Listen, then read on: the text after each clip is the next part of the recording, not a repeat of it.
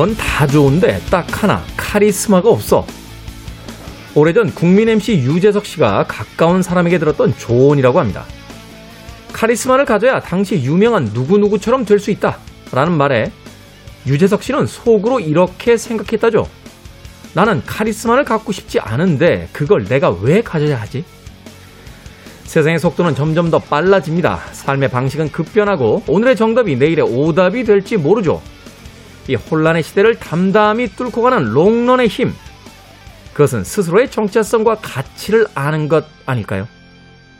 김태원의 시대음감 시작합니다.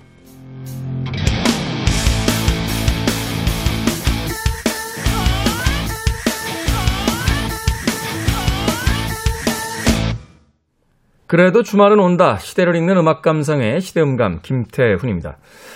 유재석 씨가 올해로 벌써 데뷔 30주년을 맞았다고 합니다. 뭐 국민 MC로 자리를 잡은 지는 그 30년 중에 한 15년 정도는 되지 않을까 하는 생각을 해보게 되는데 그런 유재석 씨에게도 아주 긴 무명의 시간이 있었죠. 그래서 과거에 가까운 지인이 그에게 했던 조언, 카리스마를 가져야 된다. 물론 유재석 씨 성품상 그때는 가만히 감사히 들었겠습니다만 속으로 했던 생각은 달랐다라고 합니다. 이 카리스마의 어원을 찾아가다 보면요.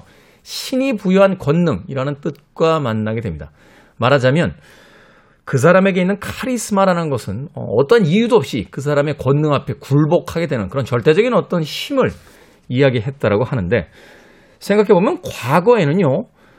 성공의 공식, 성공을 하기 위해서는 이러저러 해야만 해 하는 나름의 어떤 매뉴얼들이 사회에 일반적으로 존재했던 것은 아닐까 생각해 보게 됩니다. 남들보다 잠도 덜 자야 되고 남들보다 몇 시간 더 책을 봐야 되고 이것저것 해야 되고 사람들의 교우 관계도 넓어야 되며 또한 카리스마도 있어야 돼. 라고 했던 이야기들 아마도 우리 어린 시절에 굉장히 많이 들었던 이야기일 겁니다. 그러나 세상이 점점 복잡해지고 완전히 다른 세계를 향해서 나아가고 있죠. 집에서 혼자 머물던 친구들은 블로그라든지 SNS를 통해서 그 안에서 스타가 되는 방법을 찾아내기 시작했고요. 또한 웹툰과 같은 새로운 형태의 미디어 또는 문화들이 생기기 시작하면서 과거에 우리가 알고 있었던 성공의 공식과는 조금 다른, 아니, 완전히 다른 모습의 스타들도 세상에 등장을 하고 있습니다. 세상이 변하는데 세상에 대한 성공의 공식은 변하지 않을 거다라고 믿고 있는 것은 너무 순진한 발상이 아닐까 하는 생각이 듭니다. 결국 우리가 나이 들지 않고 계속해서 모던함, 현대적인 감각 또는 현재의 진행형으로서 존재하기 위해서는 계속해서 변하는 것이 중요한 것이 아닐까 하는 생각 해보게 됩니다. 무척 나이 먹은 음, 제 주변의 친구들이 했던 이야기가 생각이 나는군요. 사람이 중년이 되면 일관성이 있으면 안 된다 하는 이야기 다시 한번 떠올려 보게 됩니다. 자, 김태훈의 시대음과 시대 이슈들 새로운 시선과 음악으로 풀어봅니다. 토요일과 일요일, 일라디오에서는 낮 2시 5분, 밤 10시 5분 하루에 두 번 방송되고요. 한민족 방송에서는 낮 1시 10분 방송이 됩니다. 팟캐스트로는 언제 어디서든 함께 하실 수 있습니다. 자, 나는 존재하는 그 자체로 나죠. 누군가에게 규정당하지 않는 나. 더 후가 노래합니다. Who are you?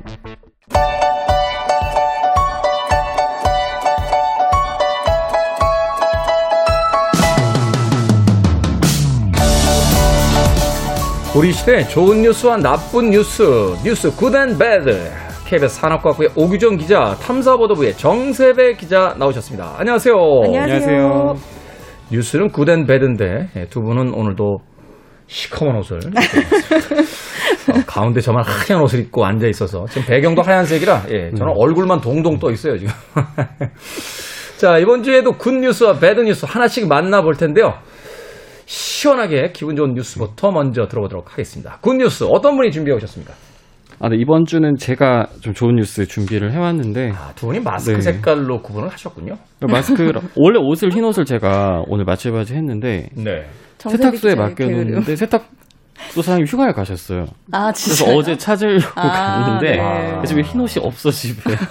그래서 불가피하게. 꼭 웬만 웬만하면 흰옷 정도는 한 벌, 두 벌 정도 있지 않습니까? 아니, 다 모아가지고. 모아가지고. 세탁하시기 편하시라고. 아, 되게 네. 웃긴 게 저는 한 검은색 옷을 오늘. 일부러 네. 입고 왔는데 아무 네. 차자도 없는 네. 거예요, 검정색이. 어, 생각도 못했어요, 약간. 예. 약간 검정인데 약간 섞인 그러니까요. 뭔가 색깔이 섞인 검정이고. 네. 그래가지고 다음번에 꼭 진짜 이 도스를 그러지 마시고요. 하나 살게요. 하나 그냥 살게요. 구덴 배들 바, 구덴 배들 바꾸세요. 되지 않을까. 자 오늘 good news 네. 정새배 기자 어떤 뉴스입니까? 아, 네. 뭐 지금 많은 분들 휴가를 또 가셨을 거고 또 이제 여름이라서 많이 더우실 텐데 조금 시원한 바다 생각나는 뉴스를 하나 준비를 해왔어요. 네. 이제 우리나라가 이제 갯벌이 아주 유명하잖아요. 근데 이게 갯벌 같은 경우에 사실 한국에서는 좀 흔하게 특히 서해 바닷가가 많이 볼 수 있지만 외국에서는 사실 이게 그렇게 발달된 지형은 아니거든요. 아 그러네요. 해외에 해외의 바다를 가서 개, 베트남이나 뭐 이. 정도 갔을 때 몇 군데 정도만 조금 아 갯벌이다 이 정도. 느낌 있어지 대부분 모래사장으로 돼 있잖아요. 그리고 이렇게 한국처럼 이렇게 큰 규모로 발달된 곳은 거의 없다시피 한데 그러네요. 그래서, 그래서- 머, 드 축제가 엄청 인기가 많잖아요. 아, 그렇죠. 네네. 보령 머드 축제가 외국인들한테. 그래요? 외, 외국인들은 보기 쉽지 않은 행사군요. 오. 그래서 이런 저희 아주 익숙하지만 이런 갯벌의 그런 우수한 자연 환경적 특수성, 특성을 인정을 받아가지고 이번에 우리 갯벌이 유네스코 세계 자연유산으로 등재가 됐습니다. 네, 세계 자연유산. 네 그렇습니다. 오. 세계유산 같은 경우 뭐 문화유산, 자연유산, 뭐 복합유산 이렇게 구분이 되는데 네. 우리나라 같은 경우에 지금까지 갯벌 포함해서 모두 15개가 세계유산으로 등록이 됐는데 네. 이 중에 자연유산은 국내에서도 두 번째예요. 이게 2007년도에 제주 화산섬과 용암동굴이 먼저 등재가 한 번 됐고 네. 그다음에 자연유산으로서는 갯벌이 두 번째입니다. 아, 그렇군요. 뭐 문화유산은 뭐 수원성도 있고 뭐 여러 가지가 있었습니다만 자연유산으로는 이제 두 번째다. 네네. 아, 어떤 면에서 이 갯벌을 유네스코가 세계 자연유산으로 인정을 해준 거죠? 아, 네. 이 유네스코 세계유산위원회에서 이번에 그 갯벌의 등재 사유로 동아시아와 오세아니아 지역의 철새를 포함한 이 지구상의 생물 다양성 보존을 위한 중요한 서식처로서 탁월한 보편적 가치를 인정받았다 이렇게 등재 사유를 밝혔는데요. 바로 네. 이렇게 세계유산 그리고 자연유산으로 등재가 되려면 여기서 말한 탁월한 보편적 가치 이게 인정을 받아야 하는데 탁월한 보편적 가치라는 게 뭐죠? 그러니까 어떤 그 지역만의 의미가 있는 게 아니라 이게 인류의 어떤 문화 유산으로, 저 자연 유산으로서 모두가 좀 고개를 끄덕여 줄 만한 뭐 그런 어떤 가치가 있어야 된다. 말씀하신 대로 그 두 가지 요소를 다 갖추고 있는 거죠. 탁월함이라는 거는 이 지역에서만 찾아볼 수 있는 거라면 음. 보편성이라는 것은 이게 이 지역만이 아니라 이 인류 전체적으로 보존할 만한 가치가 있다는 걸 인정을 받아야 하는 것이고요. 네. 그렇군요. 근데 이게 한 번 반려가 됐었다고요? 네, 사실 이게 반려되는 것도 흔한 케이스는 아니고요. 네. 반려가 되고 다시 등재 신청을 하는 것도 흔한 케이스는 아니에요. 왜냐하면 반려라는 자체가 어느 정도는 좀 부정적인 판단의 요소가 개입이 돼 있기 때문에 네. 반려한다고 재신청을 한다고 해서 이게 쉽게 다시 받아들여지지는 않거든요. 근데 이번에 이게 둘 다 우리나라에서는 최초입니다. 이제 반려를 받은 것도 처음이고 음. 그 반려 권고를 받고 다시 신청을 한 것도 당연히 처음이고요. 우리나라가 이제 95년도에 처음 세계유산으로 등재를 했어요. 이때 석굴암, 불국사, 뭐 해인사, 장경판전 이런 것들이 등재가 됐는데 그 이후에는 이제 신청을 하면 이때까지 다 받아들여졌던 거죠. 근데 네. 처음 반려를 받았어요. 하지만 이 나라에서 이거는 설득을 할 만한 가치가 있다. 그 지금 세계유산위원회에 가입된 투표를 할 수 있는 나라가 모두 21개 위원 국가가 있습니다. 네. 이 정부가 그래서 21개 위원국들을 상대로 전부 다 이 한국의 갯벌만이 지닌 그런 특수한 가치를 설명을 했고 또 이제 국내에서 민간 전문가들 역시 그 위원국들의 민간 전문가들을 접촉을 해가지고 우리 갯벌을 특히나 좀 개발의 유혹으로부터 막아내려면 아. 자연유산 등재가 필요하다 이런 점들을 two-track으로 이렇게 설득을 한 거죠. 이게 이제 세계 자연유산으로 등재가 되어야지만 네. 거기 와서 뭐 난개발을 하는 뭐 리조트 만들겠다, 뭐 만들겠다 하는 사람들로부터 이 유네스코로부터 지정된 자연유산이기 때문에 그렇게 네네. 건드리면 안 된다라는 어떤 논리가 있다. 네네네. 그것을 가지고 이제 설득을 해냈다. 그런 부분이 아마 중요한 설득 요소가 됐지 않나 뭐 그런 판단을 하고 있습니다. 제가 이거 취재 기자한테 요 그 등재될 음. 당시 발표 당시에 되게 재밌는 후일담을 하나 들었거든요. 네.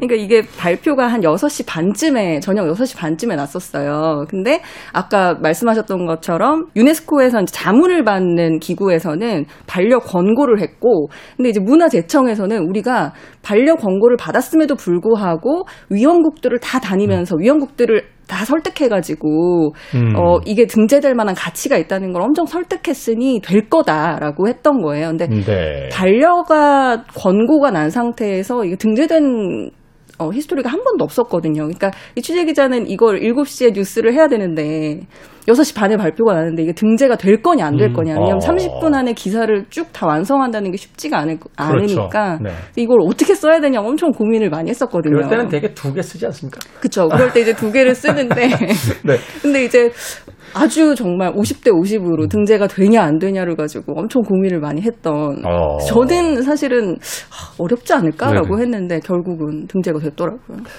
그 개별 회원국들을 한명 한 명 이렇게 만났던 현장감으로는 된다. 음. 위원들이 그러니까. 설득이 돼 네. 있다 이미. 그러니까. 그런 확신이 있었겠죠 아마. 네. 전체 기구에서는 이게 반려가 나와 있다. 안 네. 되지 않겠냐. 거기 사이에서 일종의 모험 아닌 모험을 했는데 그렇죠.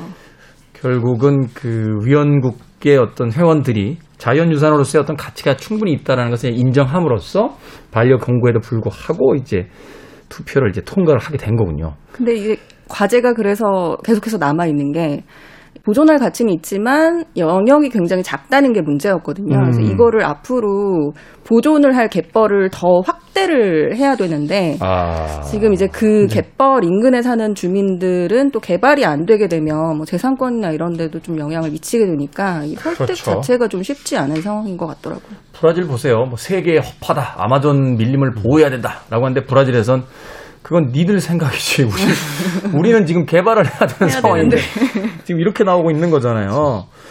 어디 어디입니까? 이 갯벌 지정된 갯벌이 아, 국내에서 모두 네 군데가 지정이 됐어요. 구체적으로 이제 충남 서천, 전북 고창, 전남 신안, 그다음에 이제 전남 보성 순천 이렇게 모두 네 곳인데 면적상으로는 신안 갯벌이 가장 넓습니다. 이게 1,100 제곱킬로미터예요. 어. 이게 좀 숫자로 들으시면 약간 청취자분들이 판단 안 되실 것 같은데 제주도 면적이 60% 정도라고 생각하시면 됩니다. 엄청 크네요. 상당히 넓어요. 신안 같은 경우에는.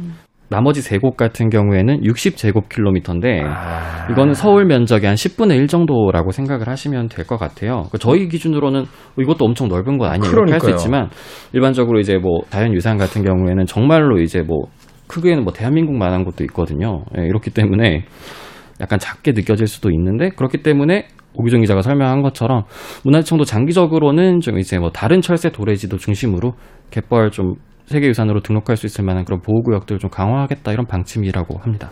그렇군요. 어찌됐건, 음, 우리의 자연이 그렇게 탁월한 어떤 독창성과 함께 세계인들이 즐길 만한 그 보편적 가치도 가지고 있다는 점에서는 굉장히 어, 기분 좋은 소식이 아니었나 하는 생각 해보게 됩니다. 널리 좀 홍보를 해 주시죠. 그래서 서해 쪽으로 어, 유네스코가 지정한 세계 자연유산이다라고 해서 많은 관광객들이 이 코로나 시기 이후에 좀. 갈 수 있다라면 뭐 그 지역 분들과 공생할 수 있는 상생할 수 있는 그런 부분이 분명히 있지 않을까 하는 또 생각해보게 됩니다. 알겠습니다. 정새배 기자가 가져온 good news였고요. 자 오늘 시커먼 옷을 입고 온 옥유정 기자 bad news 어떤 뉴스입니까? 네, 그 우리 날씨 얘기를 평소에는 이 가벼운 이야기 같은 거 이제 시작할 때 스몰톡으로 많이 하는데 요즘 날씨 얘기하면 정말 짜증나고 답답하고 좀 나쁜 뉴스이기까지 합니다. 왜냐면 폭염이잖아요, 네, 폭염. 폭염 때문인데요. 근데 이제 폭염이 지속되다 보니까 문제는 이것 때문에 아프게 되는 온열 질환자가 생기고 온열 질환으로 인해서 사망하는 사례까지 좀 늘고 음. 있어서 이제 그게 문제인 것 같아서 이 기사를 좀 가져와 봤습니다. 일단 폭염특보부터 좀 짚고 가죠. 기준이 어떻게 됩니까? 폭염주의보랑 폭염경보로 나눠져요. 네. 폭염주의보는 낮 최고 기온이 33도 이상인 더위가 이틀 이상 지속되면 발효가 되고 폭염경보는 낮 최고 기온이 35도 이상인 더위가 이틀 이상 지속될 경우에 발효가 되거든요. 그렇죠. 얼마 전에 제가 이렇게 자동차 몰고 가는데 그 차의 온도계 있잖아요. 음. 바깥 온도 네. 측정해주는. 물론 이제 그 자동차 열기 때문에 조금 더 높게 나오긴 합니다만 39도가 찍히는 거예요. 어, 그렇죠. 아스팔트 그 위는. 예. 확실히 한 5, 6도 정도 더 덥다고 보시면 됩니다. 그러니까요. 그래서 야 이게 보통 더위가 아니구나 하는 생각을 했었는데 네. 근데 이제 2시에서 4시, 그러니까 더 넓게는 이제 2시에서 5시인데 요 시기가 이제 가장 더위에 취약한 시기다 보니 야외 작업이나 이런 걸 하지 않도록 고용부에서 권고를 하고 있거든요. 네. 그러니까 일을 하지 말아라.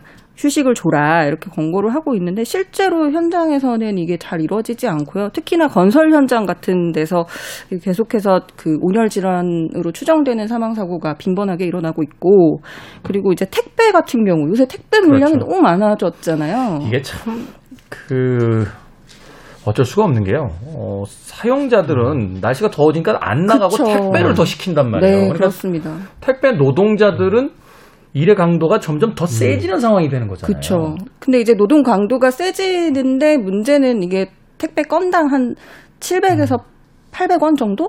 그 정도 수준이기 때문에 한 건당 수수료가 그거밖에 안 돼요. 네, 그거밖에 안 되기 때문에 이제 그리고 이게 고용된 사람들이 아니라 개인 사업자잖아요. 그러니까 본인이 스스로 휴식이나 2시에서 5시에 뭐 일 안 하고 이런 걸 챙겨야 되는데 그게 거의 불가능한 상황인 거죠. 그러니까 이 택배 노동자들 그리고 아까 말씀드렸던 건설 현장 작업자들이 좀 이 폭염에 굉장히 음. 취약한 업종이 아닌가.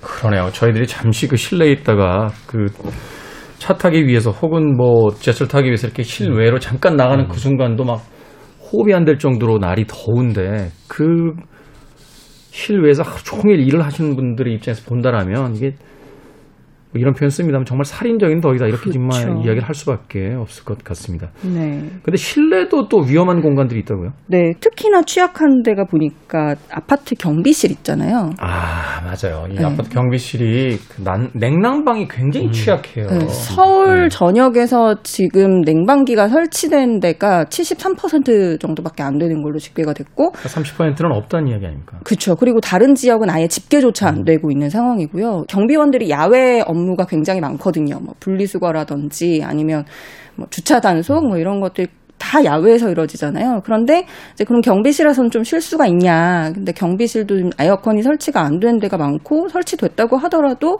냉방비 때문에 마음껏 음. 못 튼대요. 그래서 어떤 기사에 보니까 그 경비원 분들이 본인 차에 가가지고 에어컨 틀고 잠깐 쉬고 나오고 이렇게 하신다고 하더라고요. 아니 그 대한민국 뭐 아파트 공화국이라고 불릴 만큼 뭐 무수히 많은 아파트들이 지금 그니까요. 지어져 있고 또 지어지고 있는데 이게 그 건설법으로 보장이 안 됩니까? 더군다나 이제 청소 노동자 분들이라든지 이런 분들 이제 고용하잖아요. 그러면 고용을 하기 위해서 필요한 뭐 최소한의 어떤 실내 휴식 공간에 대한 뭐 기준들을 만들면 되는 거잖아요. 그렇죠. 그게 없기 때문에 지금 계속 이런 일들이 벌어지는 거잖아요. 그러니까 각 지자체에서 그냥 간단하게 조례로서 할 수 있는 것들이거든요. 뭐 우리 왜- 지역의 왜안 아파트들은 이게 아직 주민들과 합의가 이루어지지 않은 부분도 있는 것 보면 또 같고요. 신축 같은 경우에는 그렇게 조례를 개정을 한다고 해서 이제 반영을 적용이. 할수 있겠지만 그쵸. 사실 좀 어느 정도 지은 지 좀 오래되고 연식 이런 데는 아파트 같은 경우에는 그 소급 적용하는 문제도 아마 분명히 있을 것 같아요. 오늘 본 기사 중에 부산에서 어떤 무슨 개인분이 아, 네, 봤어요. 예. 에어컨 12대를 사비로 이렇게 기증을 하셨다고 하더라고요. 아, 그그 아파트 경비원분들을 위해서. 네. 근데 이런 뉴스가 사실 매년 나와요. 근데 반대로 생각하면 여전히 이런 개인의 그런 어떤 선행이 아니면 되는. 음. 어려운 상황인 거죠. 예. 아니 올림픽 10위하고 OECD 10위하고 G7에서도 초대되는 나라에서 이게 말이 됩니까? 답답하네요. 어. 이 폭염에 어떻게 대처해야 됩니까? 이 폭염은 사망자가 굉장히 많은 자연 재난에 속하거든요. 그러니까 태풍이나 호우가 굉장히 무섭다고 생각하지만 사망자 집계로 봤을 때는 태풍이랑 호우에 의한 인명 피해를 합친 것보다 한 3.6배 정도 더 많은 아, 엄청나군요. 네. 그래서 대표적인 온열 질환인 열사병, 열경련, 열실신 이런 이제 증상들이 나타났을 때 좀 이제 응급 처치 방법을 제대로 파악해서 어, 하는 것이 중요하고요. 주변에서 만약에 온열 질환자가 발생한다 그러면 적극적으로 응급 처치를 해줘야 되고요. 네. 이제 열사병, 열경련, 열실신이 조금씩 대처 방법이 다른데요. 열사병 같은 경우는 이제 메스껍고 막 구토 증상이 나타나고 이런 거잖아요. 그러니까 더위 먹는다고 표현하죠. 그래서 얼음 주머니 이런 걸 이제 좀 대면서 열을 식혀주고 또 이제 중요한 건 의식이 없는 환자한테 물이나 음료수 같은 거 먹이면 위험할 수 있기 때문에 그렇죠. 안 하는 게 좋고. 의식 없는 상태에서 이런 거 먹이면 질식사 위험. 그렇죠, 그렇죠. 있죠. 예. 네. 그리고 이제 열경련 환자가 발생했다 그러면 어, 수분 이제 보충해줘야 되는데 경련이 멈췄다고 해서 아 내가 다 나았구나 하고 다시 또 일상으로 복귀하면 더 위험할 수 있기 때문에 다시 일하면 안 되고 조금 더 휴식을 취해야 된다고 하고요. 열 실신이 발생했다. 그러면 시원한 장소로 옮겨서 어, 다리를 머리보다 높이 두고 음. 나중에 조금 이제 정신이 돌아오거나 하면 또 물을 마시게 하고 이런 대처가 좀 중요해 보입니다. 그렇군요. 일단은 쉬는 게 중요하고, 네. 어, 그다음에 이제 물을 평상시에 좀 많이 드시는 게 중요하고. 그렇죠. 전문가들 이야기 들으니까 뭐 한 번에 쉬는 것보다는 조금씩 조금씩 자주, 자주. 쉬어주는 게 훨씬 음. 효과가 있다라고 이야기를 합니다. 또 주변에서 보면 이제 물을 자주 안 드시는 분들이 있는데 어, 이게 습관적으로라도 어, 물을 조금씩 조금씩 계속 드시는 게 필요하다고 합니다. 전 세계가 지금 다뭐 이상 기후 때문에 난립니다. 중국에서는 얼마 전에 그 기사 보니까 100m가 넘는 모래 네. 폭풍이 와가지고 음. 그 주거지를 덮치는 바람에 또뭐 몇 중 추돌 사고가 나고 그 전엔 또 엄청난 폭우가 와가지고 또 그렇죠. 네. 마을 하나가 휩쓸려 내려. 독일에서도 폭우로 또 맞아요. 예. 큰 사고가 있었고 일본에서는 지금 올림픽 진행 중인데 폭염 때문에 테니스 치던 선수들이 기권하고 그 휠체어에 실려 나가고 음. 트라이애슬론 하던 선수들도 결승전에서 막 쓰러져서 구토하는 모습들까지 맞아요. 네. 지금 보여지고 있는데 아무튼 이 시기 좀 현명하고 지혜롭게 좀 넘어가야 될 것 같습니다. 지금까지 뉴스 good and bad 정새배 기자, 옥유정 기자와 이야기 나눠봤습니다. 고맙습니다. 감사합니다. 감사합니다.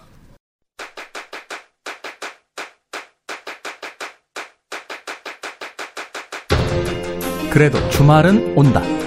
김태훈의 시대 음감.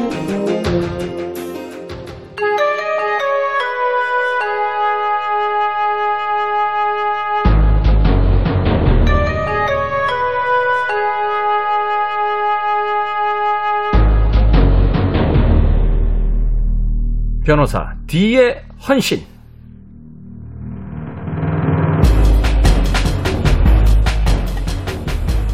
최근 방영 중인 한 법정 드라마는요, 가상의 디스토피아, 대한민국을 배경으로 하는데요.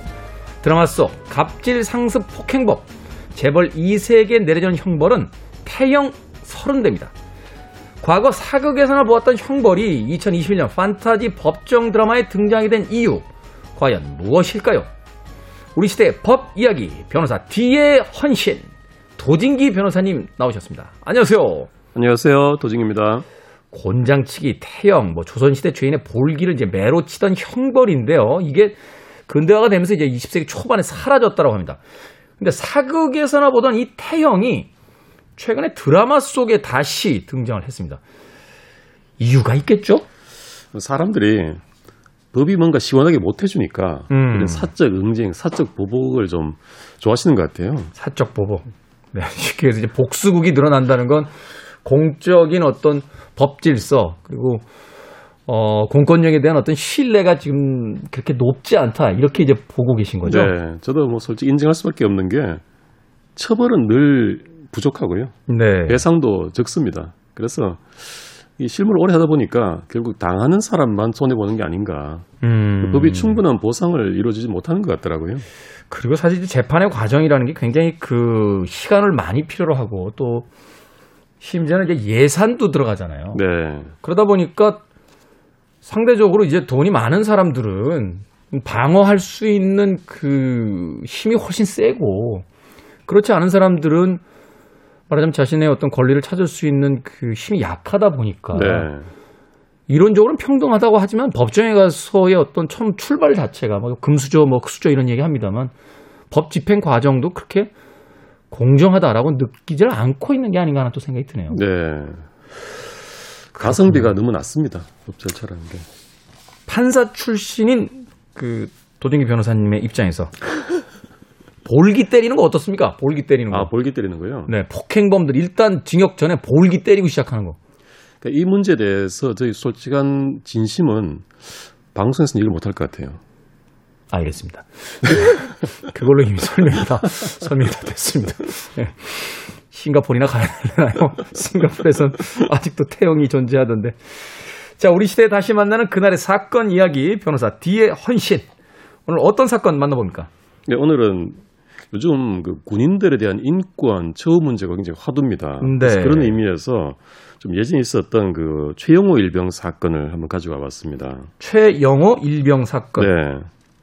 60년대를 좀 떠들썩하게 만들었던 아주 좀 화제가 된 사건이었거든요. 아, 저는 사실 기억이 안 나는데 어떤 사건이죠? 네, 1962년 7월 8일 모 사단 안에서 일어난 군부대 그 살인 사건인데요. 당사자가 이제 최영호 일병입니다. 이분이 이제 1938년생이고 경기 공고를 졸업하고 서울대학교 전문기상학과 4학년에 재학 중에 군에 입대를 했습니다. 아, 당시로서 대단한 엘리트네요. 네. 그래서 사실 사건이 좀 화제가 크게 된 면도 있었습니다. 음. 그래서 이게 단기 학부병이라고 해서요. 그 당시에 이제 대학생들 중에 군대 입대를 하면 당시 3년 근무인데 1년 6개월 근무를 하는 그런 제도가 있었어요. 네. 이런 제도로 입대를 해서 1962년 4월 5일 모 사단의 무반동총 중대 1소대에 전입돼서 탄약소로 복무를 하게 됩니다. 이 최영호 일병이 이제 힘들게 지냈어요. 호르몬이 밑에서 아주 가난하게 어렵게 고학을 하면서 학교를 다녔고 이 모친이 이제 20년 동안 길거리 생상을 하면서 아들을 뒷바라지하고 대학에 보내려고 집을 팔고 그렇게 해서 이제 겨우겨우 이렇게 어, 대학을 시키는데 이제 최일병은 그 집안의 희망 같은 존재였던 거죠. 네. 최일병이 입대 전에 여자친구가 있었어요. 이 여성이 서울대 불문과에 재학 중이던 장모양이었는데요. 당시 22세고 입대 후에도 이 장모양이 면회도 계속 오고 계속 편지를 보내옵니다. 그 최일병을 그 아로운이라는 애칭으로 불렀다고 해요. 네. 뭐 연인들끼리는 그런 어떤 애칭들을 서로 사, 용하기도 하고 하니까요. 네, 이게 그 영화 현해탄은 알고 있다라는 거기에 주인공 이름이라고 합니다. 아, 그렇군요. 네, 한겨울에 무릎까지 막 눈이 쌓인 날에도 면회를 오고 이러니까 그 중대장이 좀 낭만적인 사람이었던가 봐요. 음. 이두 사람을 텐트 안에서 만나도록 배려까지 해줍니다. 대단한 배려네요. 네. 그런데 또 그 반대 인물들도 있었던 거죠. 이 최영호 일병의 선임 중에 정모 병장하고 고모 상병이 있었어요. 네. 이 두 사람이 최일병의 그 애인이 장모양이 보내온 편지를 마음껏 뜯어보는 겁니다. 마음대로. 다음에 편지를요? 예. 그러고는 내무반에서 그걸 가지고 막 놀립니다.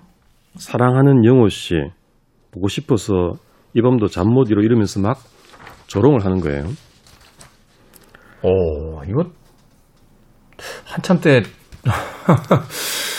젊은 청년의 입장에서는 이게 모멸감이 엄청나게 드는 그런 사건일 것 같은데. 그렇죠. 자기뿐 아니라 자기가 사랑하는 여성까지 모욕당했다. 그렇죠. 느낄 수 있죠. 그리고 이런 식으로 12통이나 뜯어봤다고 합니다. 어, 오는 편지는 다 뜯어봤다는 이야기네요. 네. 그래서 이제 이 당시 이런 사건을 두고 저 정병장과 고상병이 좀 최일병을 어떤 저거 대학 나와가지고 일찍 제대하고 여러 가지 좀 고깝게 보고 좀 괴롭혔던 것으로 그런 추측도 있습니다. 네. 문제는 이제 사건이 1962년 7월 4일 일어나는데요. 지금도 있습니다만 중대장이 그 소원 청취란 걸 하지 않습니까? 그렇죠. 뭐 어려운 거 네. 있으면 얘기해라. 부대에서 이제 그 생기는 여러 가지 어떤 어, 고민 사항에 대해서 네. 듣게 되죠. 근데 이제 최영호 일병이 무기명으로 어, 이 편지를 사병들이 함부로 뜯어보니까 이걸 좀 시정해달라라고 요청을 합니다. 음. 그러자 이 중대장이 정병장하고 고상병을 불러서 주의를 합니다. 너 그런 짓 하지 마.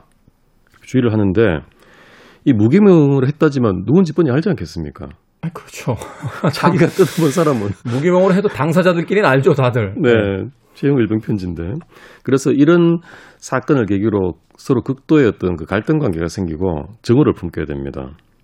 음. 그리고 사흘 뒤 7월 7일 이때 어떤 결정적인 계기가 생기는데요. 저녁 8시 30분경에 저는 이제 중대 막사 앞에 집합해서 일석점호를 하는 시간이었어요. 네. 그때 정병장이 선창을 합니다. 선임이니까 열중 쉬어 차려 뭐 이렇게 하는데 정병장이 열중 쉬어 구령을 선창하니까 이제 전 대원이 이걸 열중 쉬어 이렇게 따라서 후창을 하는 그런 음, 네. 식이죠. 근데 유독 이 최영호 일병이 편히 쉬어라고 이렇게 후창을 합니다. 최영호 일병이 네. 편히 쉬어라고. 네. 그래서 이걸 이제 판결문에서 뭐 야유를 했다라고 하는데 이게 단순 야유였는지 그냥 실수였는지도 모르겠습니다.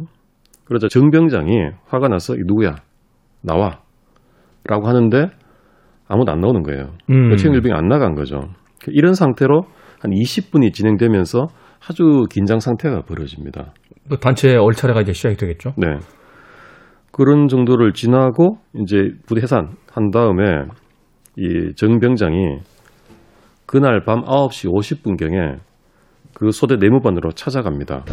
음. 그리고 최영 일병을 불러놓고 너 왜 안 나오고 또 남자답지 않게 비겁하게 어? 숨어 이러면서 엎드려 뻗쳐 시키는 거예요. 네. 그리고 수건으로 안면부를 수회 때린 것으로 나옵니다. 그러자 얼굴을 때렸다는 거죠? 네. 최영일 병이 항의하니까 그 목각 나무 있죠.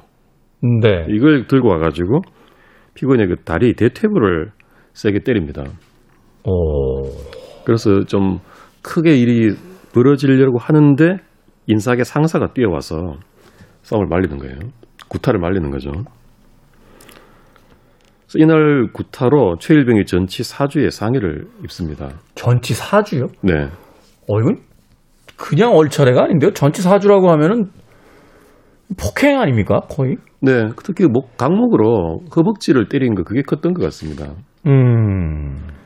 그리고 이제 문제는 바로 그 다음날 아침에 생깁니다. 7월 8일 아침 8시경에 이 정병장이 화가 덜 풀렸던 것 같아요. 다시 또 최영 일병의 소대 내무반으로 찾아갑니다.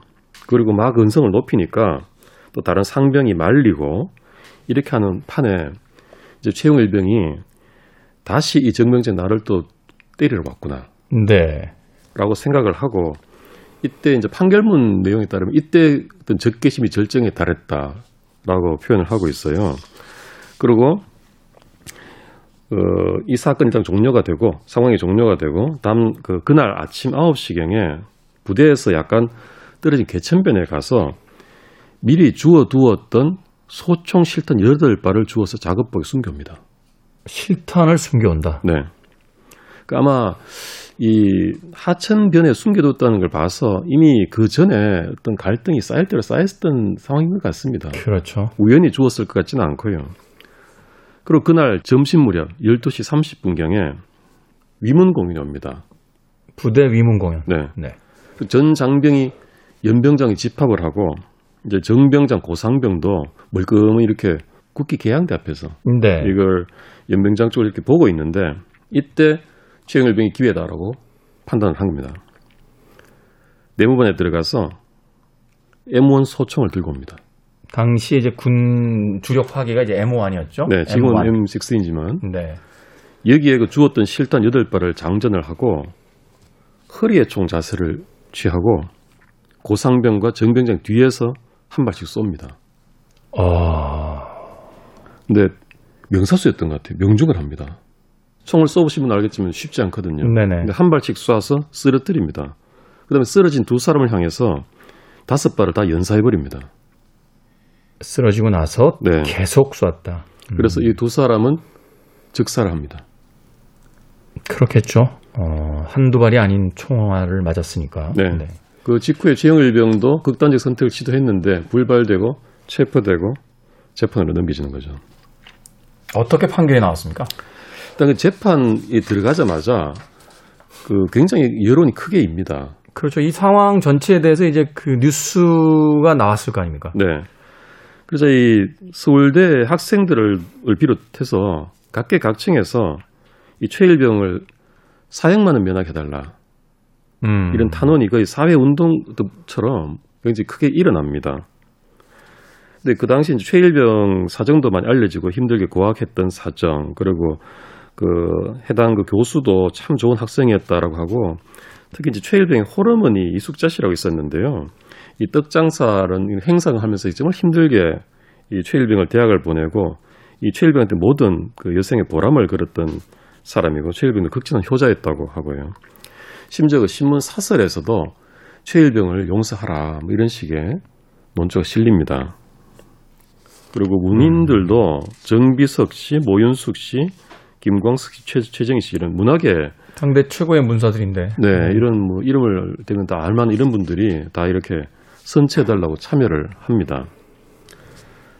근데 반면에 또 이 피해자 정병장 고상병도 군대 입대하기 전에는 그냥 보통 청년이었어요.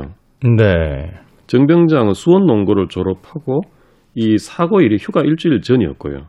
그 부친도 한탄을 합니다. 너 제대 얼마 안 남았으니까 누구한테든 잘해주라 라고 일렀는데 이런 일이 생기다면서 통곡을 합니다. 아, 그러네요. 누군가에게는 귀한 아들이고. 네. 어, 고상병이 더 딱한데요. 늘 이제 밭에서 일만 하던 청년이었는데 당시에 세 살 난 딸이 있었어요. 다 이렇게 너무 안타까운 입장들이었던 겁니다. 그런데 어, 최일병이 이제 최후 진술은 뭐 단 하나의 소원이 있는데 홀로 계신 늙으신 어머니를 다시 복양을 하는 것이 소원이다 이렇게 진술을 하고 네. 굉장히, 굉장히 빨리 재판이 진행돼서요 선고가 납니다. 그 1심에서는 사형을 선고합니다. 그렇겠죠. 군대에서 그것도 자신의 상관 두 명을 살해했기 때문에. 네, 이거는 뭐 거의 예상되는 형이었고요. 그래서 각계에서 이제 사형만은 피해 달라 이렇게 했던 건데요. 근데 이때 판결문을 보면 이 당시 어떤 의식이랄까 군인의 인권 처우 이런 것들을 좀 엿볼 수 있는 면이 있는데 그래서 제가 한번 소개를 해드릴까 합니다. 사망한 그 병장 상병들은 원래 성격이 쾌활한 탓으로 호기심의 편지를 간혹 열어보았다. 이런 군대에서 이런 일이 일어났으면 최고 학부를 다닌 지성인인 피고인은 이것을 이해하고 나아가 동인들과 함께 즐길 수 있는 아량까지 베풀었어야 했다. 아무리 60년대 판결문이지만 좀 말이 안 되는 거 아닙니까? 네. 원래 성격상으로 고독, 우울하여 사교성이 결핍한 탓으로 도리어 이에 대해서 악감을 품고 이들을 심히 멸시함으로써 기합을 받아왔다. 또 이렇게 씁니다. 이성 관계에 가장 관심을 쓰는 20대 시기에 더구나 고향을 수백 리씩 격해 그야말로 생사고락을 같이 하는 남성들만의 군대 세계에서 일어난 일인즉 타 전후보다 학식이나 인격 면에서 나은 피고인에게는 혹 이러한 연서가 왔다면 그 내용을 서로 공개하여 같이 즐길 수 있는 아량까지도 기대할 수 있는데도 뭐라고요? 어, 저건이 없네요. 이게 판결문입니다. 원래 성격상으로 내성적이며 고독 우울한 탓으로 이러한 사소한 일로 인해 도리어 그들에게 원한을 품으니 자연적으로 그들도 피고인에게 증오심이 배트되어 갔다. 그리고 이제 마지막으로 사소한 연서 몇 장으로 인하여 동고동락하던 전후 두 사람의 귀중한 생명을 끊은 처사는 우리 국군 사상 영원히 씻지 못할 천인 공로할 행위로서 정상의 추호도 참작할 여지가 없다. 이건 사실 이 병들, 그러니까 일반 사병들의 문제를 떠나서 이것이 이제 소원 수리를 통해서 이제 위에 올라갔잖아요. 갈등이 네. 있다는 걸 알면 사실은 관리 책임자들 쪽에서 좀 더 중한 어떤 그 책임들을 물어야 되는 상황 아닙니까? 네. 근데 이 상황에서는 그런 시스템에 대한 어떤 그 의식보다는 오로지 최일병에 대한 비난만 집중됐던 거죠. 서울대를 다니고 있는 지성인인데 그 정도는 당신이 이해를 했어야지. 지금 20대의 연애가 중요하냐? 군대에서 전우로서 어떤 동고동락하고 있는 뭐, 뭐 이런 뉘앙스잖아요. 네. 그깟 편지 좀 뜯어봤다고 뭐 문제야. 그걸 화를 내는 너가 이상한 거야. 라는 뉘앙스죠. 야만의 시대를 살았군요. 60년대. 네. 이렇게 선고가 나자 이제 전애들은 모친이 그놈이 어떤 놈이라고 내 단 하나의 보람이었는데 그놈이 죽으면 나도 따라 죽겠다면서 땅을 치고 통곡을 합니다. 그리고 바로 2심, 3심 아주 일사천리로 사형이 확정됩니다. 군사 법정이 당시만 해도 뭐 그렇게 시간을 그 갖고 이렇게 깊게 생각하지는 않았죠. 네. 그리고 이게 어쩔 수가 없었던 면도 있는 게요. 죄명이 상관 살해죄거든요. 그렇죠. 근데 이게 당시 법정형이 사형밖에 없었어요. 음, 이게 탄원을 한다 해도 사형 판결은 피할 수가 없는 법적으로 그런 상황이었습니다.